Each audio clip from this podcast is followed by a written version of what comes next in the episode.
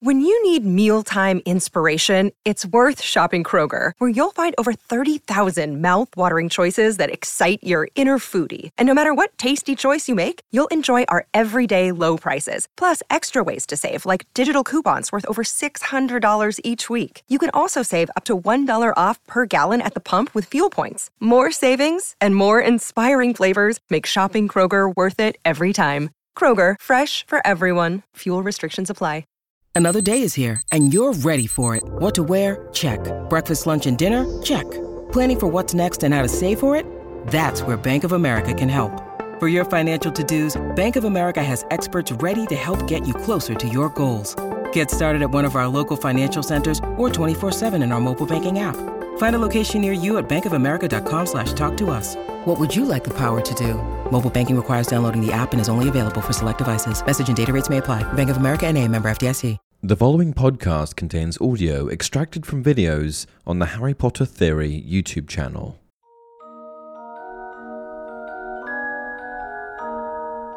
Hey everyone, welcome to another installment of Harry Potter Theory. Today, I'm going to be discussing and breaking down the differences between the fateful duel between Voldemort and Dumbledore inside the Ministry Atrium. This duel happened in the Order of the Phoenix, and it's arguably the most impressive looking duel on screen that we've seen to date. It was a duel of epic proportions, good against evil, light against dark, and it totally overshadowed all of the boring stalemates that Harry had with Voldemort. However, one thing that is completely worth mentioning is that their duel was represented very differently from book to film. The film adaptation certainly took some liberties with the contents of the book, and rather than staying true to the picture that the book had initially painted for us, it mixed things up, most likely for increased cinematic and dramatic effect. But in doing so, they actually portrayed the characters in a very different light than we had expected, and it was honestly quite inconsistent with what we had initially read in the books. If you only saw the film, you might be wondering why couldn't Voldemort end Dumbledore right then and there? In the book, their skirmish of course breaks out when a helpless Harry, who is in mortal danger, is saved by Dumbledore, who arrives just in the nick of time. I have nothing more to say to you, Potter, he, Voldemort, said quietly. You have irked me too often, for too long. Avada Kedavra. Harry had not even opened his mouth to resist. His mind was blank, his wand pointing uselessly at the floor. But the headless golden statue of the wizard in the fountain had sprung alive, leaping from its plinth to land with a crash on the floor between Harry and Voldemort. The spell merely glanced off its chest as the statue flung out its arms to protect Harry. What? cried Voldemort, staring around, and then he breathed, Dumbledore. Voldemort raised his wand, and another jet of green light streaked at Dumbledore, who turned and was gone in a whirling of his cloak.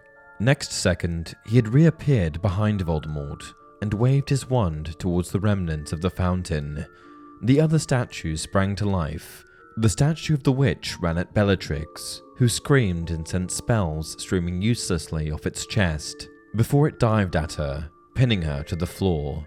Meanwhile, the goblin and the house elf scuttled towards the fireplaces set along the wall, and the one armed centaur galloped at Voldemort, who vanished and reappeared beside the pool. The headless statue thrust Harry backwards, away from the fight, as Dumbledore advanced on Voldemort and the golden centaur cantered around them both. In the film, however, this part is completely taken out. Dumbledore simply shows up using the Floo network and walks toward Voldemort. He then says to Voldemort, It was foolish to come here tonight, Tom. The Aurors are on their way. By which time I shall be gone, and you will be dead, Voldemort responds. And those lines are actually consistent from book to film. These are also the lines that indicate the proper beginning to their duel, each man immensely confident that they will be the one to overpower the other. Back to the book. Dumbledore flicked his own wand. The force of the spell that emanated from it was such that Harry, though shielded by his golden guard, felt his hair stand on end as it passed. And this time, Voldemort was forced to conjure a shining silver shield out of thin air to deflect it. The spell, whatever it was, caused no visible damage to the shield, though a deep, gong like note reverberated from it, an oddly chilling sound. You do not seek to kill me, Dumbledore? called Voldemort. His scarlet eyes narrowed over the top of the shield. Above such brutality, are you? We both know that there are other ways of destroying a man, Tom, Dumbledore said calmly, continuing to walk towards Voldemort as though he had not a fear in the world, as though nothing had happened to interrupt his stroll up the hall. Merely taking your life would not satisfy me, I admit.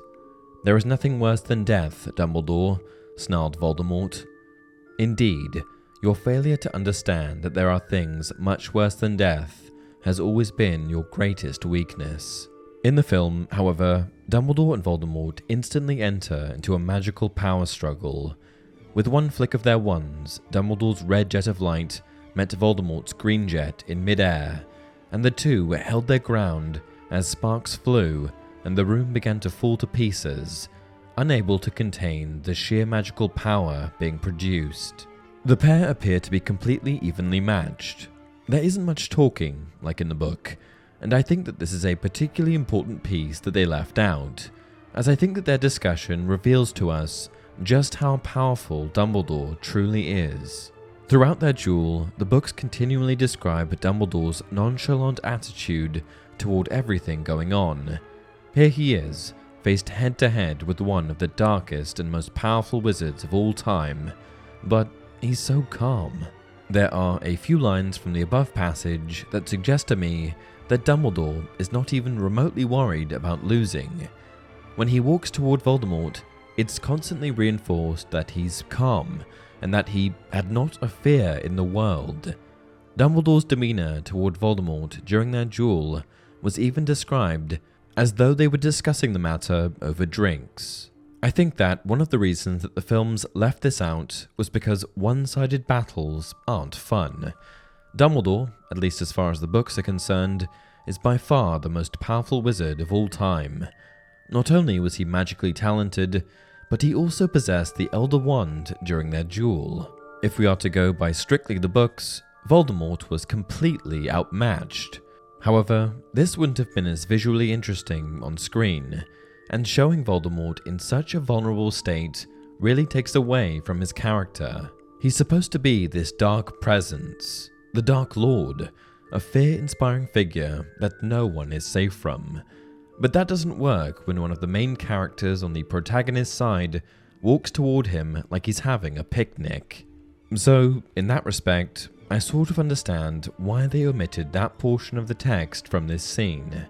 However, I'm not sure that they should have eliminated the dialogue completely, which they did. Back to the book. Another jet of green light flew from behind the silver shield. This time it was the one armed centaur, galloping in front of Dumbledore, that took the blast and shattered into a hundred pieces. But before the fragment had even hit the floor, Dumbledore had drawn back his wand and waved it as though brandishing a whip. A long, thin flame flew from the tip. It wrapped itself around Voldemort, shield and all. For a moment, it seemed Dumbledore had won, but then the fiery rope became a serpent which relinquished its hold on Voldemort at once and turned, hissing furiously, to face Dumbledore. Once again, this massively differs from what we saw in the film. First of all, there were no statues being manipulated in the film version of their duel, not in any way, shape, or form. Next, Dumbledore never seems to use any sort of fiery whip like spell on Voldemort. The only part of this that does match the film is the fiery serpent, which does attack Dumbledore and was Voldemort's doing. Look out, Harry yelled. But even as he shouted, another jet of green light flew at Dumbledore from Voldemort's wand, and the snake struck. Fawkes swooped down in front of Dumbledore, opened his beak wide, and swallowed the jet of green light whole. He burst into flame and fell to the floor, small, wrinkled, and flightless. At the same moment, Dumbledore brandished his wand in one long, fluid movement. The snake, which had been an instant from sinking its fangs into him, flew high into the air and vanished in a wisp of dark smoke, and the water in the pool rose up and covered Voldemort like a cocoon of molten glass. This part is particularly interesting because it actually seems to paint Dumbledore in a little bit more of a vulnerable state, and I think that it suggests that Dumbledore was perhaps too confident at the beginning of the duel. In the film adaptation, at no point does Dumbledore need Fawkes to show up and save him from one of Voldemort's attacks, but what the text shows us is that, had Fawkes not been there, Dumbledore would have either been hit with the Avada Kedavra or the fiery snake spell, as both were being directed at him at once.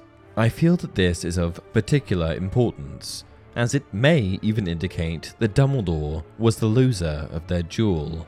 Fawkes blocked a spell from hitting him, and unless Dumbledore really didn't need Fawkes to do that, it suggests that he may have been the loser. It's curious that the film adaptation would have left this out, but once again, I think that they may have intentionally showcased Voldemort and Dumbledore on fairly equal ground. After this happens, the end of the duel in both the book and film is fairly anticlimactic. In the book, for a few seconds, Voldemort was visible only as a dark, rippling, faceless figure, shimmering and indistinct upon the plinth, clearly struggling to throw off the suffocating mass then he was gone, and the water fell with a crash back into its pool, slopping wildly over the sides, drenching the polished floor. And in the film, after Dumbledore defends against Voldemort's barrage of glass being flung toward him, Voldemort simply disappears and possesses Harry. So, as we can see, this duel is massively different from book to film, and I feel that the major differences can be summed up as follows. Number 1 Dialogue. There is a distinct lack of dialogue in the film adaptation of their duel, and it deprives the viewer of the sense of confidence that Dumbledore felt when entering. 2. Avada Kedavra and the statues. In the books, Dumbledore is blocking Voldemort's constant barrage of killing curse attacks by using statues. However, in the film adaptation, Dumbledore seems to be defending against Voldemort's killing curse with his own jet of red light, which contradicts everything that we know about the spell. The killing curse is supposedly unblockable, and Harry can only defend against it using Expelliarmus because of special circumstances. So, the fact that Dumbledore is simply using whatever magic he wants to defend against it doesn't actually make a lot of sense. 3. Dumbledore being saved. As we saw above, Dumbledore ends up being saved by Fawkes in the book, this doesn't happen at all in the film, and it's interesting that they'd leave this out, as it may have actually meant that Dumbledore was the loser. That is, if he needed Fawkes to bail him out. Maybe he didn't. 4. Dumbledore's demeanor. In the film, Dumbledore is sort of painted as a bit weak, frail, and old when entering into the duel. This couldn't be further from the truth, as we can clearly see in the dialogue from the text that Dumbledore was very strong and confident. So, why couldn't Voldemort kill Dumbledore?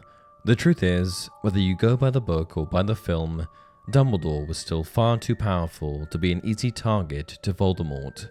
However, if Voldemort had been the one in the possession of the Elder Wand at the time, then things may have just ended up differently.